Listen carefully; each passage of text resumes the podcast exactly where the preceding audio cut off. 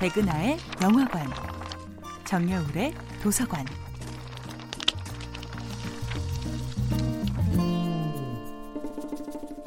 안녕하세요. 여러분들과 아름답고 풍요로운 책 이야기를 나누고 있는 작가 정여울입니다. 이번 주에 만나볼 작품은 안델센의 인어공주입니다. 어릴 적에 읽었던 동화 중에 가장 기억에 남는 이야기가 저에게는 신데렐라와 인어공주 이야기입니다. 제 기억 속의 신데렐라나 인어공주는 신분 상승의 우화가 아니라 우리가 반드시 겪고 지나가야 할 슬픔의 통과 의례였던 것 같습니다.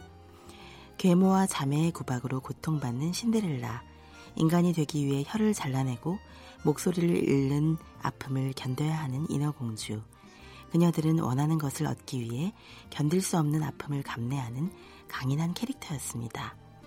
인어공주는 처음부터 끝까지 슬픔으로 일관되던 비극적인 주인공이지만 한편으로는 어른이 되어서도 가장 오래 기억에 남는 동화 속의 주인공이었지요. 마녀에게 아름다운 목소리를 빼앗긴 뒤 얻게 된 인간의 다리는 인어공주에게 끝내 행복한 인생을 가져다 주지는 못했습니다. 그런데 신기하게도 이렇게 상처로 가득한 인어공주에게는 다른 해피엔딩의 주인공에게서는 찾아보기 힘든 독특한 매력이 있지요. 어린이들은 슬픔으로부터도 배웁니다. 동화 속의 주인공이 늘 고난을 딛고 성공하는 것만은 아님을. 그래서 디즈니 애니메이션으로 각색된 인어공주를 처음 봤을 때 받은 엄청난 충격을 아직도 기억합니다. 인어공주가 끝내 왕자의 사랑을 얻지 못하고 거품으로 사라져가는 원작의 결말이 아니라 아버지의 허락을 받아 왕자와 결혼에 골인하는 해피엔딩이었지요. 디즈니 애니메이션이 만들어낸 인어공주 에리얼로 인해 제 소중한 슬픔의 한 뿌리를 잃어버린 듯한 상실감이 느껴졌습니다.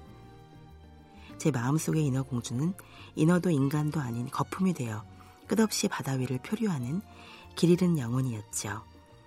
끊임없이 리메이크 되어 온 인어공주 이야기 속에서 현대인은 무엇을 삭제하고 무엇을 섭취해온 것일까요? 혹시 비판하기 편리한 형태로 인어공주의 핵심 개념 정리만 열심히 반복해온 것은 아닐까요? 백마탄 왕자를 만나면 모든 문제가 해결된다고 봄으로써 여성을 남성에 종속시킨다는 식의 비판만으로는 인어공주와 신데렐라의 매혹을 설명하기 어렵습니다. 그러기에 인어공주는 너무도 많은 감동의 순간과 아름다운 문장으로 가득합니다. 이번 주는 안델센의 대표작 인어공주와 함께하겠습니다. 정여울의 도서관이었습니다.